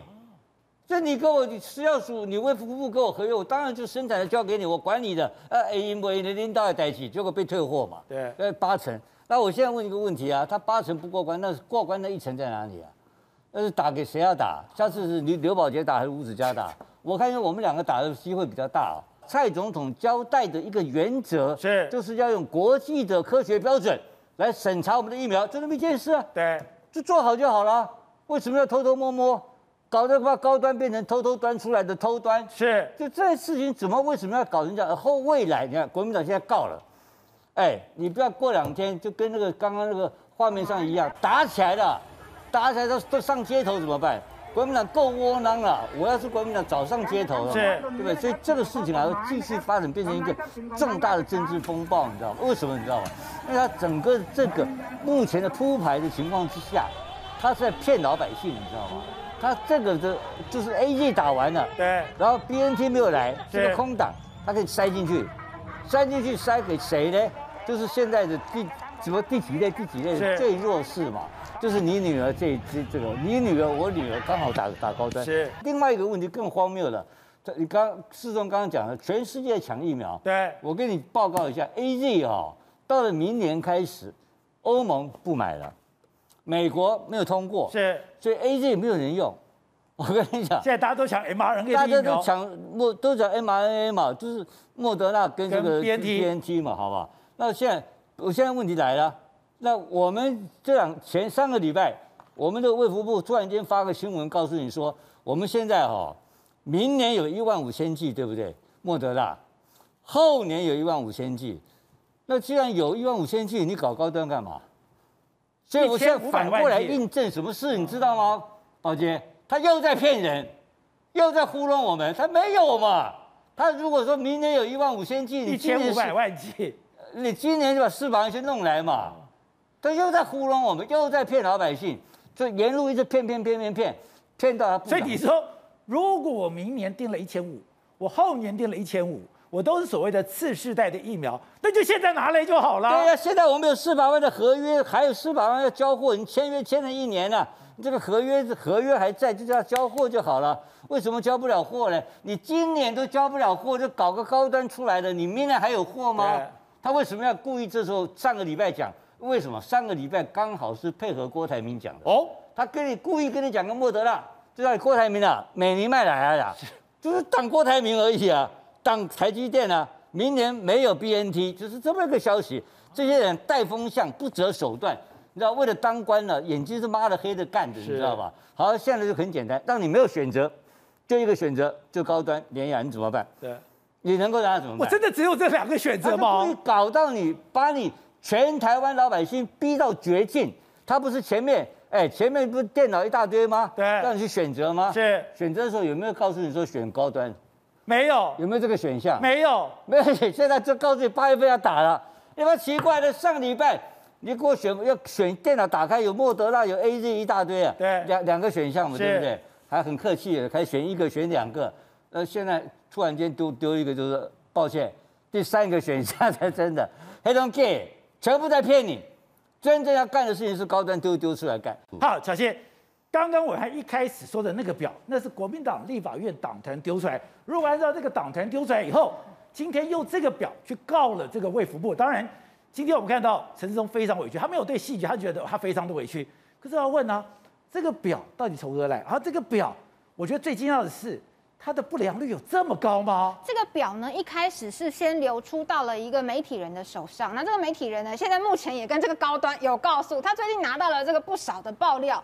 那国民党呢，就在立法院的党团里面哦，直接开记者会来讲这件事情。到目前为止，我还没有看到新闻上面这个政府方面有来说这个是假的。好，目前我没有看到，要等他们进一步回应。但是，呃，我有听到一些比较亲绿友好的这个媒体人说，对食药署很生气。为什么？因为呢，最近一直流出一些资料，他们说，要么就是有骇客，这个中共同路人哦，有骇客红色渗透，要么就是食药署里面是不是有人泄密？他们气到呢，讲说这几乎已经是、欸、如果讲泄密就是真的东西了、啊。对，所以我听，所以他还有补一个说骇客嘛，那骇客也是真的东西呀、啊。那所以说呢，他们最重讲到说，如果食药署里面有人泄露这个资讯给外面的人，这个几乎已经是犯下了叛国罪。叛国罪，还说呢要把这个媒体人哈告到让他就告告死他就对了。所以呢，这个东西已经变成是说非常的生气，就代表我我听完我觉得说他们会这么生气，用到这么强烈的字眼，那我又没有看到食药署出来把它讲得非常清楚，是不是真的在六月底的时候真的有去做一个检验，然后有这样子这么高的一个不良？对，刚才讲你，你六月十号其中报告，你六月十号就检验，之前我们就知道，我们也曾经报道过。今天高端跟联亚已经生产了，生产了以后也放到了这个所谓的运货的中心，这都没有问题，因为你要赌嘛，我就是我先生产，我赌过了我就上市，赌不过我就作废，这是你做这个企业家你的豪赌，我没有意见。哎，我最有意见的是，真的像这样吗？食药署完成了药剂的检验，哎，那你当时你不是没有你你怎么通过的？你通过的标准是什么？如果你没有标准，你是靠什么来检验呢？这个就要特别讲一下哈，就是说那个媒体人呢，他这个不是第一个。爆料嘛，他先前还有另外一个，就是跟高端在争讼的。那高端是说，哈，他描述的内容有问题，认为他断章取义。可是呢，它里面其中有一张资料是这个财团法人医药品的查验中心，大家记得这张图吗？里面我们只看下半段，但是上半段他谈到两件事情哦，就是说这个查验中心收到了一些这个高端寄来的东西，验完之后呢，认为有一些问题需要高端再给我们更详细的回复。那分别就是对于这些疫苗的批次。就你送来的两个批次之间有一些成分，或者说说数据，或者是浓度，似乎是有差异的。这个差异是我们的呃医药品的查验中心它有疑惑的，所以希望高端可以再重新告诉我们说，为什么会有这个数据的差异，我才要评估你是否可以取得通过的资格。所以把这件事情跟这个表放在一起去看，所谓的不合格率跟这件事是不是有关联的？是不是你送了一批去查验之后，那人家希望你再把所谓的数据讲得更清楚，因为批次跟批次之间有浓度或者结构上面的差异性，这个呢就也等于是把这件事情补得更完整了。好，正好现在大家担心是台湾已经撑了快两个月了，我已经快有点受不了了。大家希望说赶快解封，可是这个 d e l 对，它还我们还没有 Delta 哦，我们还只是阿尔法哦。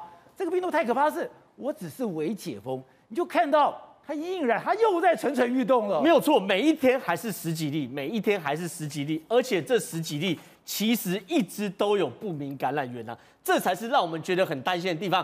比如新北市，新北市现在守得很好，对不对？对。可是新北市昨天十九号是有三例不明感染源，今天二十号是有一例不明感染源，怎么来的？怎么去的？没有人知道。新北市这一例，哎。昨天三例，其实你三例里面有两例都是行动力非常非常弱的哦。昨天土城是阿嬷，阿嬷其实也没什么行动力，她自己不舒服，然后去医院看 CT 值中奖。然后呢，泰山是个中风的妇人，她也不可能爬爬照，对不对？中风的妇人，中风的妇人啊。然后她住泰山，结果呢也感觉不舒服，老公带着她去辅大，阳性也中。然后呢，板桥那个也很莫名其妙，他是在电子公司服务的人，可是他分流上班，分流上班，他前面一大段时间都没有上班，也没有跟同事接触，了不起就是在家陪小孩走走。那我们之前也都封锁，也想去哪里也很难，对不对？上班前去验 PCR 也中，所以说新北市也有这样，台北市柯文哲到昨天都还说，整个台北市不明感染源有多少？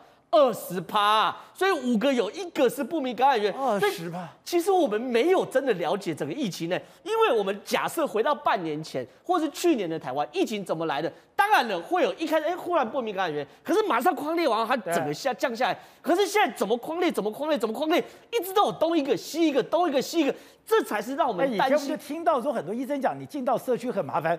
我第一次感觉到他真的进到社区这么恐怖，真的很麻烦。你真的怎么来怎么去都不知道，又或是健身房。我们昨天才在那边跟大家讲，台北车站旁边有个健身房，有人确诊，对不对？抱歉，今天长春路同一家连锁店的健身房也有人长春又有了，长春又有，所以这个同连锁健身房是两家哦。哎，才开放几天呢、啊？等于是我们从上个礼拜开始开放，对不对？然后也有确诊案例去，然后差不多到现在就是八到十四天的距离。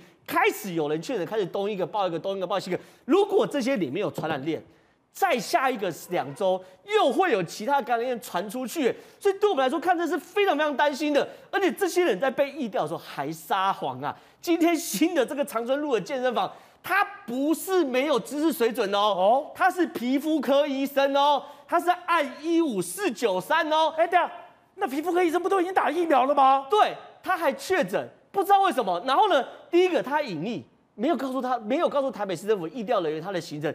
第二个没有告知他的职业，职业很重要。为什么？因为他皮肤科要去看病嘛，他会跟病人近距离接触嘛，所以这会有先天不足那种疫苗上问题，打两剂还是有可能确诊的可能啊。他就是活生生血淋淋的例子嘛。然后呢，除了皮肤科医生之外，今天还有一个让大家担心什么？影城，影城也是这两周才开始慢慢有人了嘛。可是问题是，这个影城是什么？影城的工作人员负责帮人家验票的，第一线跟人家接触的，一查他 CT 值，CT 值多少？十三呐，他的感染率是非常非常高的。那我想观众朋友一般去看病的时候，不管你是拿手机给他扫 QR code，或者是拿票给他去撕拿回来，一般很少会记得拿酒精去喷洒那个票去做消毒吧？我相信一般人应该很难。可这些事情看到没有？包含健身房，包含所谓的宁夏夜市。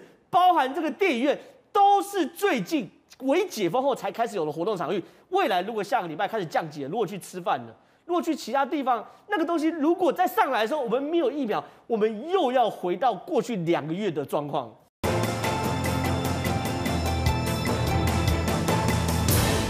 到我们看这画面，在重庆街上都是人，开始叫嚣，开始飞起，开始殴打，连警察出来都没有用。为什么？这到底发生什么事？搞了半天，恒大出事了。中国最大的一个房地产商，哎，居然去偷卖他的停车场，居然他出现了很多房屋的这个纠纷，这么多人，你看到，这么多人上街头抗议了。这个是重庆恒大的金碧天下小区啊，这个人多到上街抗议多到什么？听说出动了一千名公安，还开枪，才把开枪，还开枪，有人听到枪声，人才慢慢降下来。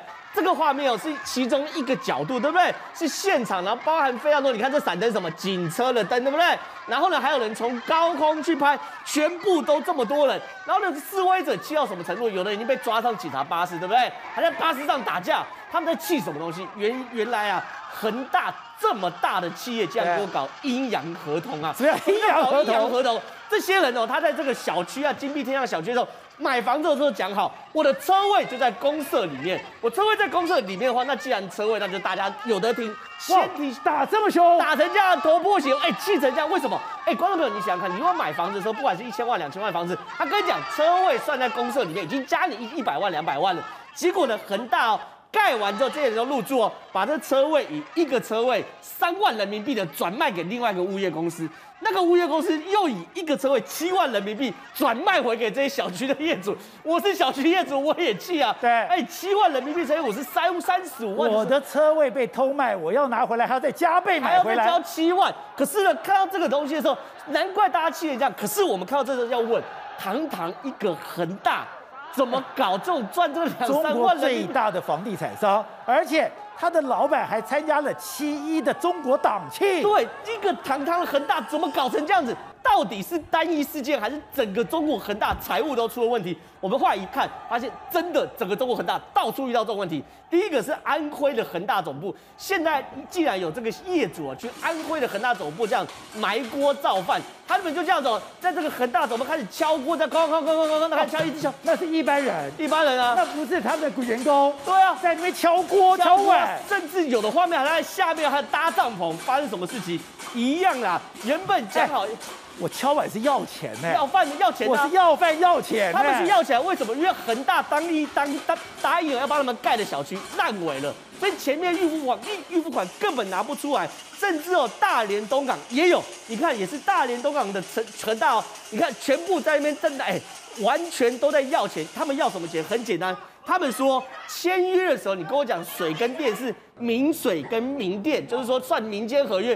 结果签完约变成是商水商电，我水跟电算商用合约的话，那就很贵了呀，很贵嘛。所以你看这大连的恒大也是一堆人去抗议，甚至哦吉林的恒大有个影城，哎，他们现在缺钱缺到什么程度？影城的地下道哦，然后停车场漏水没有钱修啊，这个是被人家拍到的。每一次去看电影的时候，一直漏水，一直漏水，一直漏水，反应来反应来，而且从今年过年到现在七月，没有人修。所以他说里面财务状况根本拮据到连修水电都没有钱，甚至还什么停车场的垃圾桶盖着，垃圾多到完全没有人收。这都这一切的电梯都显示，恒大的财务状况真的出了很大问题。这多惨！我住在这个大楼里面，外面下大雨，里面也下大雨，这怎么活啊？是，那大家都问恒大到底发生什么问题？我这样讲，到现在为止，恒大负债一点九五兆人民币啊，一点九五兆人民币什么概念？将近十兆台币。所以现在大家，尤其是中国最担心什么？恒大一倒。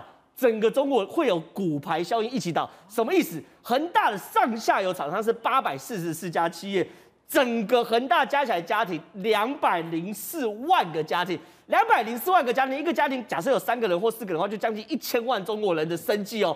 然后呢，它的一一点九五兆人民币对，有多少债权银行？一百二十八家债权银行。所以这东西为什么说恒大财务一出现状况的时候，它是整个中国的系统性金融风险可能都会发生，包含上下游厂商，然后所有厂商家庭，还有所谓债务债权银行，全部都会倒。难怪中国现在要求恒大，我现在就要扣押你的资产，我要叫你赶快变卖，叫你赶快还债。这就是你你你你你倒是一回事，可如果你倒连带连带你的所有上下游全部一起倒，那完全又是另外一个系统性的金融风暴。所以你现在看恒大哦，四大天王，中国恒大、恒大物业、恒大汽车跟恒腾网络股价全部往下跌啊！所以现在对于中国来说，真的很担心恒大集团整个出问题。可中国现在除了恒大出现一个风暴，他们还有个什么养猪业也出现风暴。养猪业？什么叫养猪业出现风暴？我们都知道，中国之前有非洲猪瘟，对不对？中国那时候非洲猪瘟的时候，猪价一路飙，一路飙，一路飙，一路飙。可是这一路飙也不是办法，就中国各各省份哦，都推出超多的优惠方案，让大家去养猪。结果呢，造成什么？中国一窝蜂养猪嘛，万达跑去养猪，恒大跑去养猪。碧桂园跑去养猪，碧桂园，华为也跑去养猪，没有错吧？这一一窝蜂，因为那时候万达就直接说啊，养猪还是容易的嘛，比盖五星级酒店讲的，哎，这是王健林公开讲，所以一窝一窝蜂跑去养猪，会发生什么事情？猪价今年狂跌啊！今年年初猪价一公斤还三十六点七七块人民币，现在一公斤剩多少？十八块人民币，这差太多了吧？这是腰斩哦！所以哦，你看哦，中国现在养出几个大的新希望，半年亏了一百四十八亿台币，然后呢，整个还有什么？猪中茅台，它叫牧原股份，现在哦，直接说他已经亏了好几百亿，受不了。他说他认为整个猪价在二零二二年跟二三二零二三年都会进入到低点。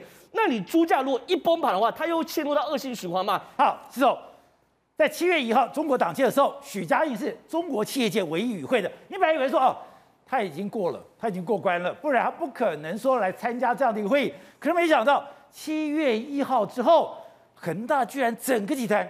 出现了系统性不报，甚至所有的金融监管单位要求你赶快还债。看到的画面，这两天发生的很多恒大的产业，他们的购买者全部上街抗议，要打人了。而且目前呢，中国有两个集团可能面临到非常危险的这个状况，除了恒大之外，还有碧桂园都是一样，这都是中国数一数二的大的这个。你看恒大这几天的时候，你看从最高点滑落的这个状况非常非常的，你看这几天的这过去一年来跌了这么这么约莫跌了六十七趴。你看恒大汽车过去一年也跌了四十五趴，那你看包括碧桂园都跌了二十一趴，连碧桂园的老板杨慧妍不是都说他拿到塞浦路斯的这个黄金护照吗？很多人都跑了，那为什么这样？其实呢，这次恒大真的宝姐真的出。出了非常大的问题，怎样出什么事？为什么出问题？事实上，为什么恒大这一波会下跌？主要原因是因为中国有一家银行叫广发银行，也是中国的国有银行，他发了一个一个通告给恒大，他就说：“哎，你在宜兴啊，你有欠我们大概一点三二亿的这个人民币啊，你呀、啊、钱要赶快还给我，不还给我的话，我就要冻结你的资产。”哎，抱歉。一点三二亿，恒大居然还不出来，真假的？那就引爆整个全市场的这个担心啊！恒大是上兆资产，你一点三亿还不出来，那为什么？因为事实上去年恒大一共销售了三千七百亿人民币嘛，那这么多钱，你怎么会因为一点三二亿就这样子呢？然后。因为他这样子说出了很多公司、很多银行都可能会跟进。如果跟进的话，等于是抽他银根，所以他大家开始紧张。那除了这个之外，还有另外原因，是因为河南省政府就说临时之间就说：“哎，你有两个建案，我给你停止建造。”所以呢，因为这样停止建造，对，所以这样子状况之下，一一全部引爆，所以导致整个恒大公司全部都下跌。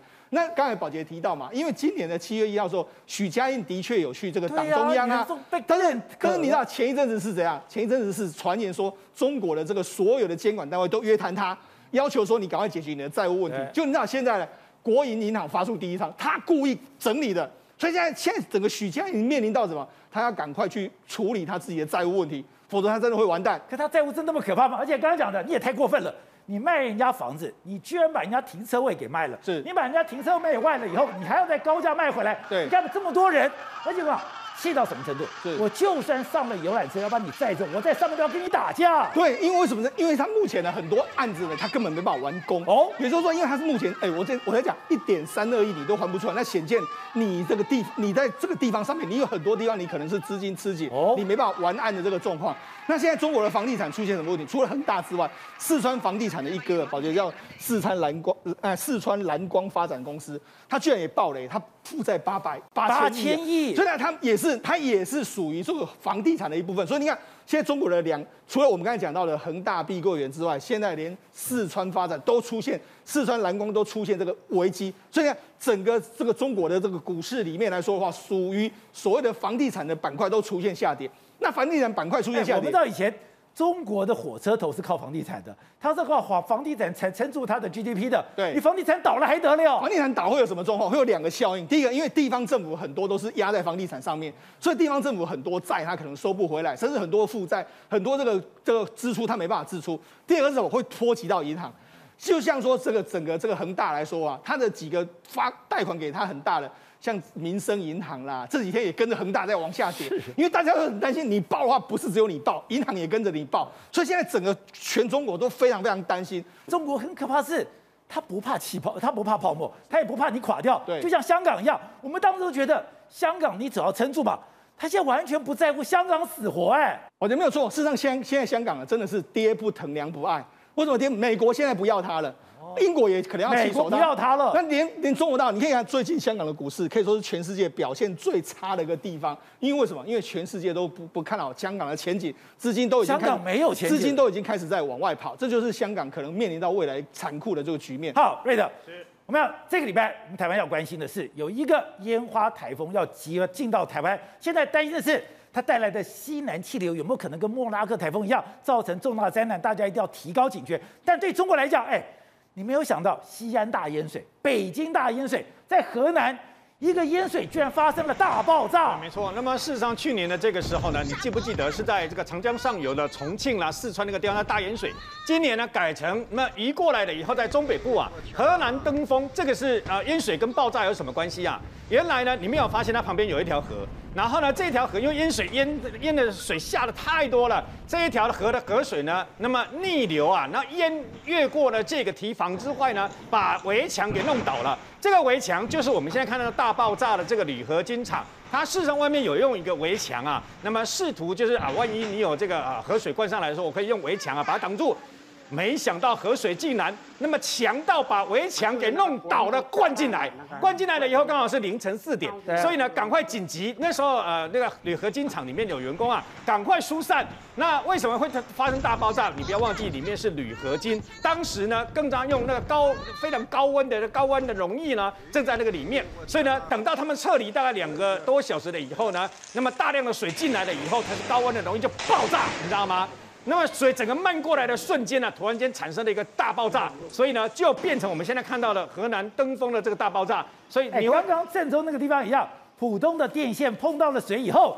电线走火也爆炸了，对，没有错。那么也是像我们现在看到这个，是发生在河南的郑州啊，它也是一样。你的电线呢遇到了这个，等于说呃下大雨了以后呢，那么一样发生了这个大爆炸。那郑州呢一样下了很大的雨啊，所以除了街道淹水之外，我们现在看到的像泥流、土石流，就在河这个河南郑州啊。那么不仅整个道路呢变成像这个等于说呃这个呃像那个等于说河流一样，这个就是我们在台湾也曾经看过，但是呢。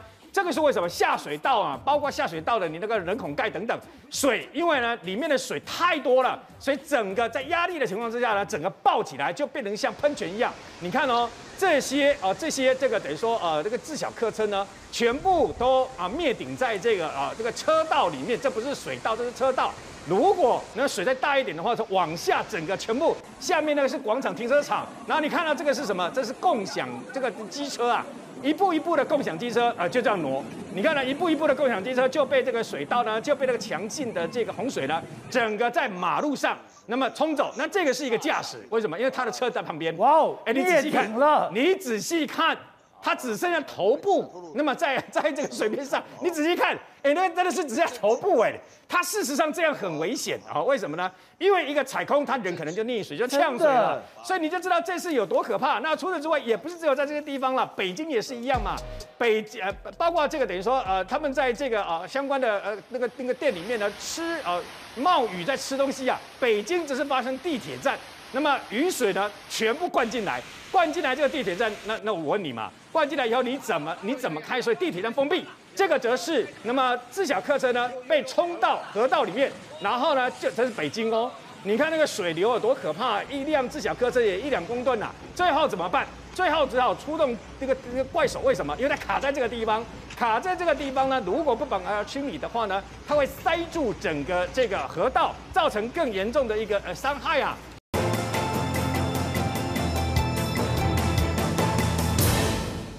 所以我们看到蒋万安前一段时间沉寂非常久了，他今天突然炮打陈时中，为什么？因为我们看到 ETtoday 做了这个民调，我要是他，我也吓死了。本来你做所有的民调里面，他都是稳稳的在台北市最有当市长的这个冠军相，可是没有想到黄珊珊居然异军突起。黄很简单嘛，黄珊珊只要起来抢的谁票，抢的就是蒋万安的票，而且在台北市只要撒卡都。我看到每次都是国民党输。好，杰哥，我觉得这民调太有趣了哈，因为我们都谈疫情，很久没有谈政治了观众朋友，你注意看一下，我看到陈时中、蒋万安跟黄珊珊，我好像看到了一九九四年的状况啊。这个人叫赵少康，这个人叫陈水扁，这是黄大洲啊。如果他再往上拉，观众朋友再看一下，如果黄珊珊继续往上多个五到七趴的时候，蒋万安调回到三十二跟。陈时中一样，死亡交叉三判以内误差范围，阿扁可能就赢赵少康了。而且你知道吗？绿营在台北市，特别是陈时中，这是一个打死不退，这个当然不会动。这是就是铁票，这已经是这已经是地板了，这已经是地板，对这就是这就是铁。你现在会移动的，就是黄珊珊跟蒋万安之间了。好，那问题来了哈，各位观众朋友，我跟大家讲，为什么这两天蒋万安温文儒雅？温良恭俭，也不能再让了，他开始要大声骂陈志忠了。你这怎么继续跑车？你要给我公布？哎，他今天骂人了，开始凶了哦。哦，蒋万安开始凶了，为什么？观众朋友注意看哈，如果不要看黄珊珊，我们直接来解读，大家跟陈时中两个人 PK 的话，看起来是稳稳的。为什么？因为去年的九月的时候，是黄珊那个蒋万安跟陈时中的民调四十三比三十九，其实也不过就是四五趴的距离而已。但是因为经过了今年五月的疫情，陈忠显然是有伤到的。哦，他从四十三趴啊，他从三十九趴掉到三十四趴，他掉了五趴了，有没有？陈忠他现在掉了五趴，然后蒋万安往上走也大概多了五趴，也就是这个四十九比三十五。观众朋友，问题来了，有十五趴的人目前没有表态，不投票或还不知道，这十五趴非常关键。那你这个时候试图把最近民进党，我这样一讲你就懂了。为什么现在民进党的议员、立委、党中央、党主席，通通都在骂柯文哲？党主席没有来，当时党主席是蔡英文总统。为什么都在讲柯文哲？在捧？为什么侧翼都在骂柯文哲？因为你要把柯文哲骂骂骂骂到他的副市长黄珊珊跳起来啊！我看那个数字，我吓一跳，我的哥，跳很多吗？因为上一次我这里没有列，上一次还在问的时候，我记得黄珊都是十趴上下而已，所以他从十趴一下子跳成十多了八趴，多了八趴。你继续再骂，再骂半年，骂到明年二零二二的时候，他要是有二十五趴，观众朋友。状况完全不同，蒋万就倒了吗？那就是三强鼎立的，因为现在黄山能拿到的当然就是蒋万安的票。那蒋万安现在离这个科那个陈时中的距离只有六趴的距离，只要黄山再往上走，蒋万安就有很可能会进到非常接近的范围。